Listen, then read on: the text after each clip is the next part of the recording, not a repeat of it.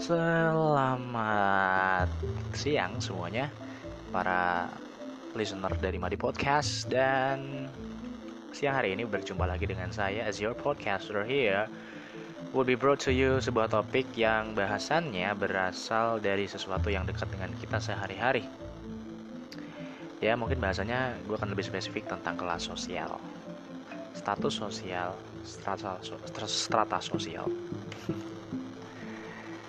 suka atau enggak itulah yang terjadi di, kehidupan kita. Dan podcast eh, kali ini berangkat dari minggu pertama di bulan Juli. Hopefully podcast ini akan memberikan manfaat dan bisa jadi tempat diskusi kita berbicara tentang apa pun. Mungkin nanti buat rekan-rekan yang memiliki ide atau sekiranya punya pandangan topik atau bahasan apa yang seharusnya kita bahas selanjutnya just mention me on every single media every single social media that I got. That is. Okay, dan by the way semalam gue pergi ke kopi Aceh jadi niatnya mau nongkrong ngobrol banyak lah. Dia nongkrong untuk meningkatkan daya literasi karena anak muda sekarang kan gak terlalu dekat ya dengan yang namanya literasi. Kita bisa ngobrol kita bisa sharing kita bisa cerita apa pun yang berdasarkan fakta dan literasi yang sudah kita baca kita lihat kita dengar di banyak mungkin jenis platform. Bisa dari buku bisa dari TV bisa jadi bisa jadi dari media sosial. Di berkumpul gitu karena hari ini generasi mudanya tuh kayak eh, nggak uh, dekat dengan budaya literasi. Mereka just play the game all the day. Oke okay, e-sport berkembang hari ini tapi ternyata berkembangnya e-sport uh, sejalan dengan perkembangan yang sangat drastis uh, se searah atau selaras dengan turunnya minat baca yang cukup signifikan. Minat literasi atau daya literasi yang sangat rendah. Nah itu yang salah satu yang mengapa gue terus ngajak teman-teman gue untuk nongkrong dan ngobrol. Walaupun memang ngobrolnya mungkin ngalor ngidul ya tapi at, at least we just share and like kita tukar pendapat aja tentang banyak hal yang terjadi. Nah yang lucunya adalah karena kita no, karena kita nongkrongnya di salah satu tempat nongkrong kopi Aceh ya kopi Aceh. Nah lucunya adalah gua tidak pesan kopi Aceh. Padahal kita nongkrong di situ kan buat menikmati uh, satu gelas atau secangkir kopi tapi gua malah menikmati um, teh. Teh Aceh dong jadinya ya. I don't know lah gue tuh kadang aneh ya kadang nggak tahu ini mungkin salah satu kebiasaan buruk atau sesuatu yang sebetulnya jelek lah dari gue walaupun di samping itu uh, hal utamanya sih karena gue ya tampangnya jelek aja sih. Apaan sih lu jadi gitu ya uh, aneh gitu. Tapi gini uh, paling tidak semalam itu semalam itu kita diskusi tentang banyak hal kita kita ngomong tentang hal-hal yang yang terjadi uh, beberapa hari mungkin selama satu minggu atau mungkin flashback ke beberapa bulan yang lalu tentang banyak hal yang terjadi di lingkungan kita, di lingkungan uh, masyarakat, di lingkungan kampus, di lingkungan banyak deh pokoknya semuanya kita sharing. Tapi nggak sampai cukup malam ya, karena gue rasa begadang terlalu banyak begadang bisa membuat muka pucat karena darah berkurang. iya dong, bahaya. Uh, jadi gini teman-teman semuanya, uh, topik bahasan yang kita yang pingin gue bawa atau buat gue bahas adalah tentang kelas sosial. Uh, mungkin gak banyak orang percaya bahwa kelas sosial ini sudah benar-benar hilang. Artinya gini, artinya banyak aktivis-aktivis sosial yang mengatakan bahwa semuanya harus disamakan, everyone is equal uh, in front of the law. Di depan hukum semuanya sama, di bawah hukum semuanya sama, di apa namanya intinya semua orang punya haknya masing-masing semua orang harus diperlakukan sama no matter what. Tidak peduli dari mana mereka berasal tidak peduli latar belakang keluarganya tidak peduli uh, apa pun rasnya apa pun agamanya and so on and so far. Tapi teman-teman tahukah anda yang terjadi yang sedang terjadi adalah sebetulnya kelas sosial ini tidak bisa dihilangkan menurut gue. Karena memang sejalan dengan fanatisme yang berlebihan terhadap sesuatu, satu golongan, satu kelompok, satu hal yang mereka percaya atau mungkin pandangan radikal terhadap sesuatu yang mereka anggap benar, ini akan muncul toleransi akan muncul, akan juga memicu intoleransi. Faktanya adalah orang yang cenderung terlalu cinta terhadap sesuatu, mereka tidak akan bisa menerima sesuatu itu dikritik oleh sesuatu itu sesuatu yang dia percaya bahwa itu baik dikritik oleh orang lain, mereka nggak bisa terima. Itu terjadi di mana pun. Kita nggak usah bicara belahan dunia, kita nggak usah bicara tentang dunia secara umum as general. We're talking about Indonesia as a Pacific country. Indonesia dengan segala keberagamannya menjadi sebuah kekayaan intelektual, sebuah kekayaan sebuah uh, tribes, sebuah suku bangsa, sebuah negara ya. Bahasanya banyak, pulaunya banyak, agamanya banyak. Sebuah kekayaan dan kita mesti bangga terkait itu, soal hal itu. Dan kita harus sepakati bersama bahwa itu adalah hal yang luar biasa, Bro. Saya juga bangga menjadi salah satu dari menjadi bagian kecil dari begitu besar dan banyaknya keberagaman Indonesia. Tapi tahukah, teman-teman, justru uh, atau dibalik kekayaan yang kita lihat luar biasa dan diapresiasi oleh internasional ini menjadi PR yang sangat berat guys. Sangat berat. Karena kita harus memastikan bahwa tidak ada konflik horizontal tidak ada bersi, uh, tidak ada singgungan yang cukup signifikan sehingga menimbulkan konflik antara satu suku bangsa antara satu suku dan suku yang lain antara agama satu dengan agama yang lain antara uh, mungkin ras uh, whatever lah Intinya antara satu keberagaman dengan keberagaman yang lain. Orang bilang katanya, lo harus radikal terhadap satu hal, lo harus yakin dan lo harus percayai tentang tentang satu mungkin ideologi, satu pemahaman, satu pandangan, satu satu uh, gagasan berpikir. Tapi menurut gua, kalau lo radikal, itu kan konteksnya radikal ya, itu konteksnya tentang fanatik ya. Lo radikal dan fanatik terhadap sesuatu, lo akan cenderung intoleran. Intoleran artinya gini, lu akan tidak bisa menerima pendapat orang lain. Itu yang gue katakan tadi. Misalnya uh, lu sebagai satu penganut agama tertentu tiba-tiba ada orang lain di luar agama lu yang punya pandangan berbeda karena memang mereka memiliki konsep kebera eh, keberagaman keagamaan yang berbeda. Bahwa Tuhan tuh nggak seharusnya begini. Nabi tuh harusnya begini misalnya. Pembawa risalah tuh harusnya begini. Tidak begini ini yang salah segala macam lo akan lo, lo, pasti tahu apa hal pertama yang akan dilakukan orang yang terlalu it's too radical tuh tuh satu kepercayaan gitu. Misalnya dia terlalu radikal terhadap satu pemahaman itu. Hal pertama yang akan dia lakukan karena dia dikritik dia akan defensif. Karena dia menganggap kritik itu sebuah serangan. Defensif itu bisa memicu melakukan banyak hal. Defensif dari kata-kata defensif dari tindakan defensif dari uh, ya banyak hal lah intinya. Kata-kata dan tindakan kemudian ada gelombang besar kemudian menganggap penistaan sesuatu dan sebagainya. Itu yang terjadi bro itu yang terjadi. Dan itu itu, itu sangat sensitif gitu. Inilah hal-hal yang yang selama ini mungkin lo banyak menyaksikan lo banyak menyimak cerita-cerita sejarah banyak konflik di banyak apa daerah dari Indonesia yang diakibatkan oleh hal-hal seperti ini. Dan menurut gua uh, memang kita nggak bisa nggak bisa melarang gitu nggak bisa melarang orang fanatik terhadap sesuatu. Tapi harus ingat tentu dasarnya kita apa? Kita adalah negara dengan keberagaman yang sangat luar biasa luas. Kita adalah negara dengan pancasila. Kita adalah negara yang si uh, tagline-nya adalah bineka tunggal ek, bineka tunggal ika. Bersa, apa berbanyak suku dan bangsa tapi harus satu yaitu yaitu Indonesia gitu. Harus sadar itu tapi orang kadang fanatismenya terlalu berlebihan Mungkin juga ini kaitannya dengan eh, dengan kecerdasan yang dia miliki. Ya. Orang-orang yang cenderung ikut-ikutan, misalnya dia memahami satu satu hal, satu ideologi dengan cara membabi buta, dia akan do something really really bad, bro. Do something really really bad dan it's it is problem, bro. Ini ini masalah. Ini masalah yang sangat besar. Badau. Ekspresif sekali anda. Itu gitu.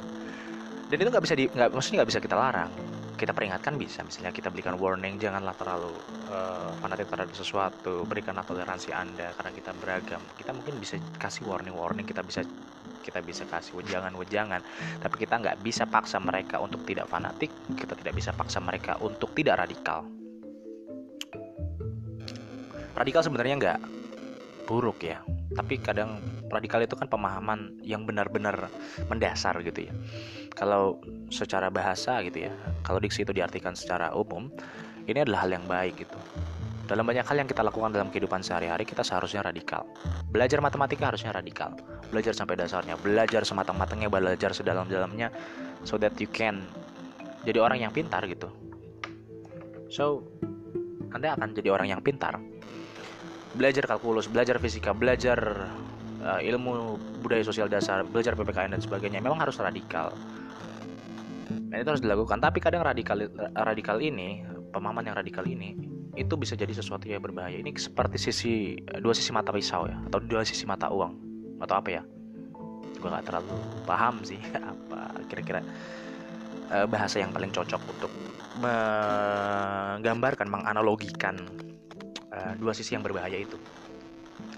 Di satu uh, dua sisi yang yang bisa jadi berbahaya bisa jadi tidak gitu. Bisa jadi bermanfaat bisa jadi berbahaya. Seperti dua sisi mata pisau dua sisi mata uang. Di satu sisi akan jadi benar-benar berguna dan harus dilakukan tapi di satu sisi kalau anda tidak benar-benar uh, stable secara mental secara pemahaman secara uh, wawasan maka akan menjadi senjata yang sangat luar biasa. Itu tadi dampaknya adalah memicu konflik-konflik yang berkesinambungan satu sama lain. Maka banyak ahli yang mengatakan bahwa SARA adalah isu paling gampang yang digunakan oleh kelompok-kelompok tertentu atau isu yang paling bisa untuk memicu konflik di Indonesia, memicu uh, pertengkaran, pertikaian, permusuhan satu kelompok dengan kelompok yang lain. Gua nggak gua nggak akan spesifik bilang ini konflik agama, suku, atau konflik ras atau apa pun lah. Gue nggak akan spesifik bilang itu tapi itu bisa memicu sara secara umum. Jadi sara itu isu yang kaitannya dengan sara misalnya ada provokasi yang kaitannya dengan sara itu bisa menjadikan konflik horizontal yang cukup masif. Satu contoh kasus misalnya di Sampit di Ambon gue nggak akan ceritakan gue nggak akan cerita soal itu terlalu dalam. Karena mungkin itu ada pembahasan-pembahasan mungkin lo bisa cari jurnalnya lo bisa cari uh, penelitian terkait uh, penelitian terkait tentang konflik itu lo bisa uh, browsing lo bisa cari cerita ya track record tentang hal-hal tersebut lah yang dianggap sebagai salah. Di, yang dianggap sebagai uh, beberapa dari banyak konflik horizontal yang cukup mengerikan menurut gue mengerikan dong. Semengerikan pandanganmu terhadapku. Semengerikan tatapan dosen saat ujian skripsi. Oke. Agak garing ya. Gue tuh gue tuh mau mencoba membangkitkan unsur komedi dari diri gue jadi gue akan ya kadang memang mengeluarkan jokes jokes garing sebenarnya apa ya ingin mengajak semuanya untuk tersenyum aja di tengah mungkin kita dalam pembicaraan tentang sesuatu yang sangat serius. Nah terus kalau lu tanya kaitannya dengan kelas sosial apa bang? Nah ini dia. Uh, minoritas ini kan konsep tadi itu apa pembahasan yang panjang gue tentang uh, radikal tentang fanatisme berlebihan tentang uh, keberagaman dan sebagainya ini pasti akan ada yang namanya minoritas dan mayoritas. It's true dan ini pasti terjadi akan ada kelompok yang banyak anggotanya dan ada kelompok-kelompok yang sedikit anggotanya. Hukum rimba siapa yang kuat dia yang menang. Walaupun ada hukum yang menjaga itu semua, tapi tetap aja atau tetap saja ada sentimen satu sama lain. Dan karena lo minoritas dan tidak memiliki begitu uh, tidak begitu signifikan powernya, maka lo akan ditindas walaupun tidak dengan kekerasan ya karena kekerasan sekarang berbahaya semua bisa ditangkap semua bisa dijatuhi hukuman. Karena kita punya namanya payung hukum.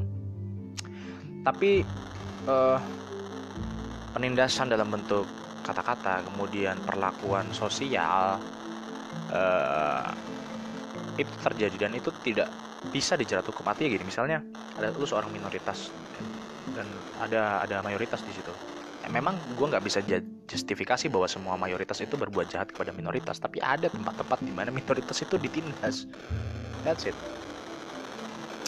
Jangan jangan jangan so naif deh. Itu terjadi di mana pun itu terjadi di banyak tempat di Indonesia. Oke ada gereja-gereja yang bersandingan dengan misalnya uh, masjid yang katanya hidup rukun saling membantu sama sama lain. Ketika hari raya umat muslim para pendetanya hadir silaturahmi. Ketika acara Natal orang-orang Islam mendatangi mengucapkan selamat. Tapi tahu nggak mengucapkan selamat kepada orang-orang non muslim itu artinya lu bagian dari mereka. Kan tuh ada tuh pernah pernah booming kok.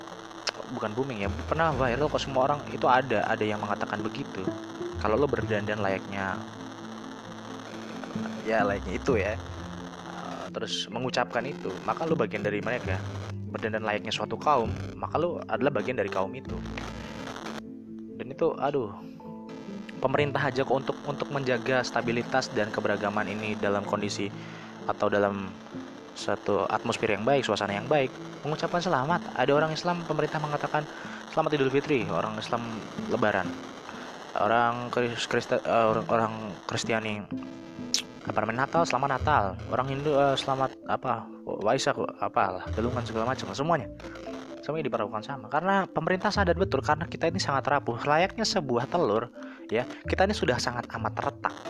Tinggal satu sentilan saja hancur sudah telur itu Indonesia hari ini bro. Gitu bro. Nah kelas sosial ini ternyata bukan hanya saja terjadi yang kaitannya dengan isu sara. Ternyata tentang pekerjaan. Latar belakang orang tua seberapa terpandang lu itu menjadi hal yang umum menjadi dasar orang untuk memperlakukan orang lain. Misalnya gini dalam pekerjaan misalnya anda bukan termasuk golongan eksekutif maka eksekutif tidak akan menyapa Anda. Mungkin menyapa tapi Anda bukan bagian dari mereka.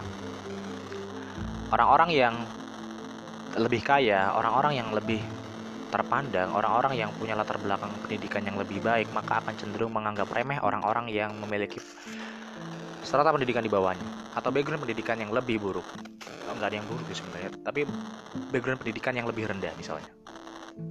Kan kalau pendidikan itu kan ada tingkatannya gitu ya. Jadi orang pintar berkumpul dengan orang pintar, orang kaya berkumpul dengan orang kaya. Orang kaya ketika ketemu dengan orang miskin perlakuannya ada memang. Kalau misalkan lo mau nyangkal gua, ya, ini ya, ya kalau misalkan lo mau nyangkal gue memang ada orang-orang kaya yang berbuat baik memberikan hartanya dermawan sumbangan dan sebagainya. Ada tapi tidak sebanyak itu gitu. Dan tetap saja pasti mereka akan ada dalam hatinya sepercik setitik se bahwa mereka itu berbeda bro. Ini yang gue rasakan gitu. Perlakuan yang gue terima saat gue menjalani pekerjaan di pekerjaan pekerjaan di perusahaan-perusahaan yang pernah gue uh, bekerja di situ gitu. Gue ketemu dengan orang-orang yang yang yang sifatnya begitu bro. Penting sekali untuk satu frekuensi dengan mereka. Tapi kan kita nggak semua nggak punya resources yang sama. Kita bukan belajar kita bukan berasal dari keluarga keraton misalnya. Kalau dia keluarga keraton kita kan enggak gitu. Kita kita kan rakyat jelata rakyat rakyat biasa yang ya sudah gitu. Biasa sosok biasa aja. Tapi kadang kita memang dianggap sebelah mata dipandang sebelah mata. Look us down. Itu terjadi gitu. Makanya kemudian banyak kasus-kasus seorang anak buah yang membunuh bosnya. Karena bosnya ini gue yakin bahwa uh, oke okay, mungkin misalnya satu satu momen gitu ya satu momen ada anak buahnya melakukan salah dalam pekerjaan misalnya harusnya kan dimaafkan. Tapi kan kadang bos-bos ini gak bisa terima disalahkan kemudian dicaci maki dimarah dipotong gajinya dan sebagainya. Itu kan yang menyakiti hati. Jadi wajar jadi, menurut gue sih bukan ya gue mau mau bilang wajar tapi artinya gini ini inilah mekanisme of ego. Orang bisa melakukan apa saja ketika harga dirinya diinjak-injak bro. Makanya gue nggak heran lah gue akan pilih diksi nggak heran. Nggak heran kalau ada anak buah anak buah yang sampai seberani itu untuk membunuh bosnya. Ada anak-anak yang berani ah, bukan anak-anak ada anak murid yang kemudian membuli atau meng, uh, memukuli gurunya dan sebagainya and so on and so forth. Itu terjadi di mana pun di Indonesia. Miris? Ya. Miris dong miris apalagi kalau misalkan ditinggalin sama gebetan yang lu sukain. Nikah lagi. Miris. Apa sih mat? Garing. Iya, iya dong kan pasti miris ya. Ya sama ya kira-kira kurang lebih analoginya begitulah. Sama mirisnya. Kelas sosial itu sangat sangat, sangat membedakan sekali. Jadi perlakuan orang terhadap lo di lingkungan masyarakat aja deh. Gue akan ambil contoh di lingkungan masyarakat. Di lingkungan masyarakat kita. Gue secara pribadi mengalami diskriminasi perbedaan strata sosial perbedaan kelas sosial nih uh, jadi kita bukan hanya jasa sara ya kita bukan hanya saja bicara soal sara yang dapat menimbulkan konflik dan membedakan strata sosial seseorang yang pertama tadi gue udah bahas tentang posisi, tentang latar belakang background pendidikan dan kekayaan. Kemudian yang kedua adalah umur. Pernah nggak sih lo gitu kan ya ikut rapat di desa misalnya, ikut rapat 17-an, ikut rapat apa pun lah, misalkan pengajian dan sebagainya.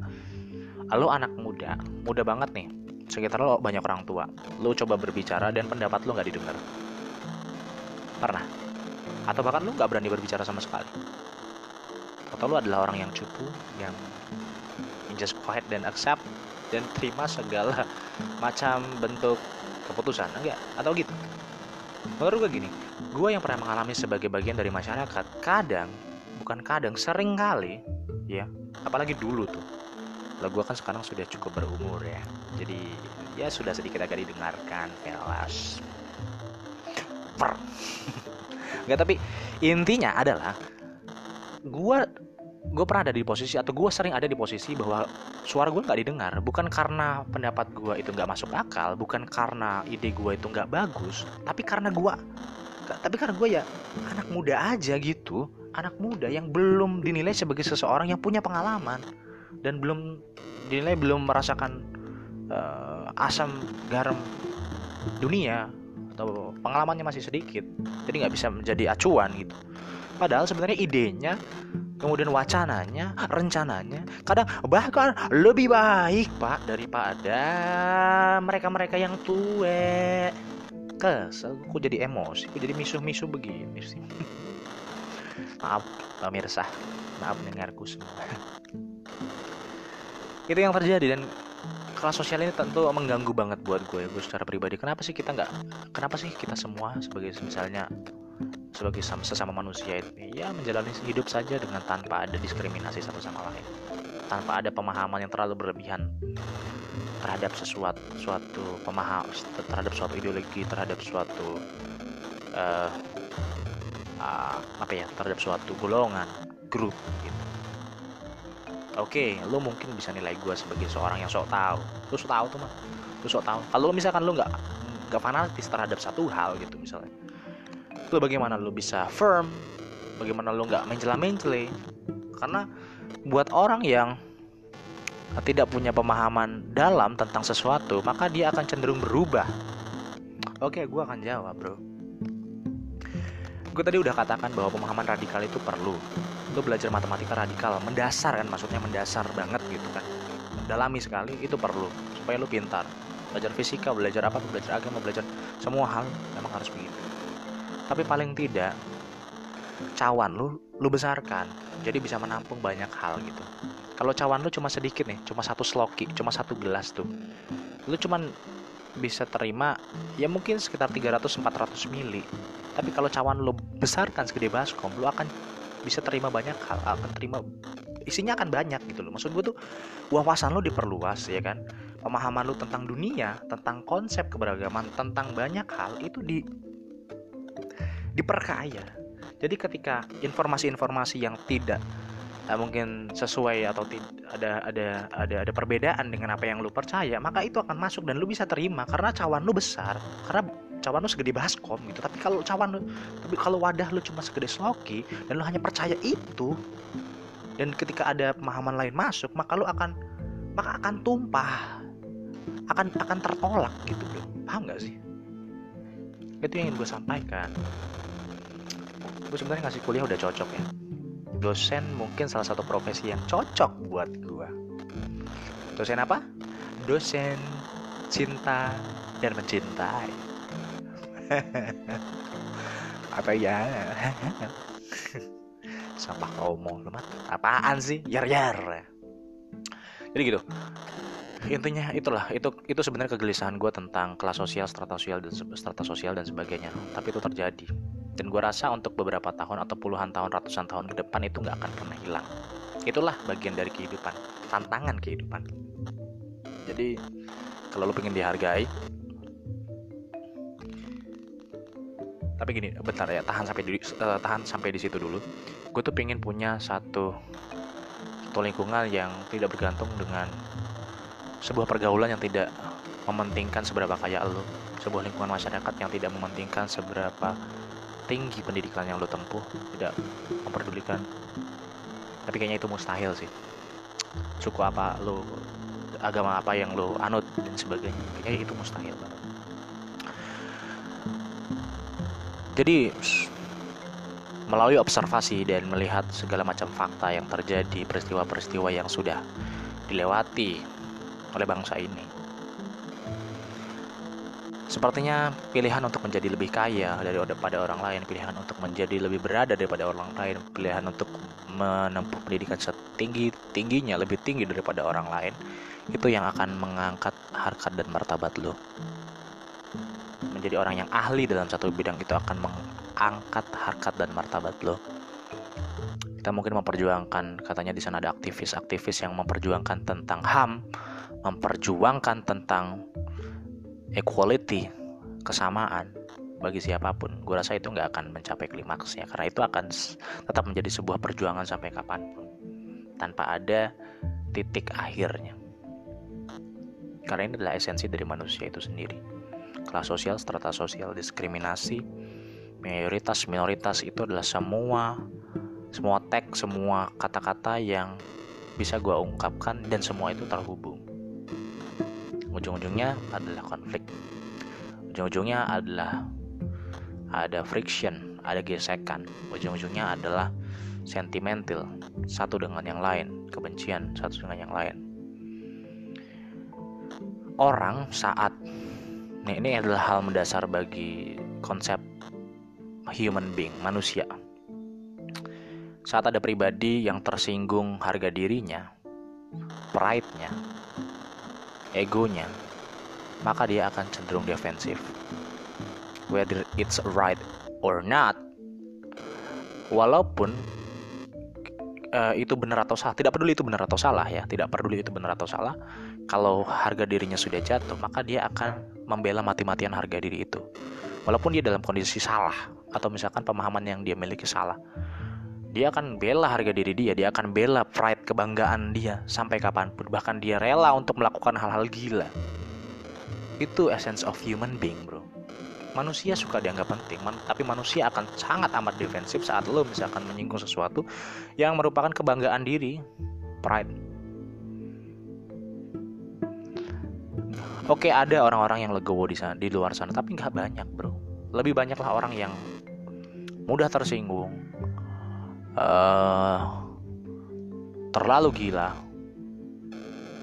dan nggak waras. That is bro. Gue ngomong udah hampir 30 menit, udah hampir setengah jam. Gue rasa ini sudah cukup ya topik diskusi kita pada kesempatan kali ini tentang kelas sosial, status sosial, ya hal-hal yang menjadi uh, bagian dari diskriminasi, perlakuan-perlakuan diskriminasi. Terus tapi jangan juga simpulkan gue sebagai seseorang yang mendukung LGBT ya, LGBT no no no, it's it's it's not uh, it's it's not uh, it's not right, it's totally not right.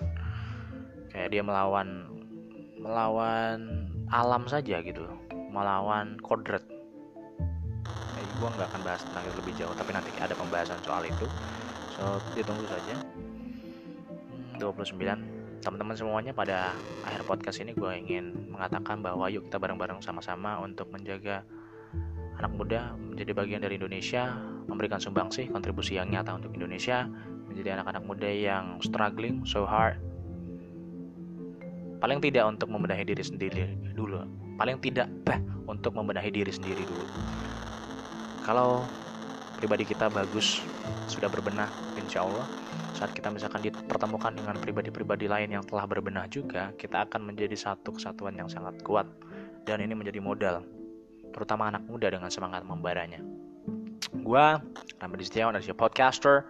So this is Madi Podcast and of course uh, gue akan bawakan podcast-podcast lain yang mungkin bisa lebih bermanfaat mungkin ya mungkin bisa lebih bermanfaat gue nggak tahu. Ya kita kan nggak tahu ya. Semua orang punya persepsi dan cara menangkap informasi. Dan mungkin mereka punya pemahaman-pemahaman yang sangat berbeda dengan gua tapi gua hanya ingin bicara through my podcast. Thank you so much teman-teman semuanya. Hasta la vista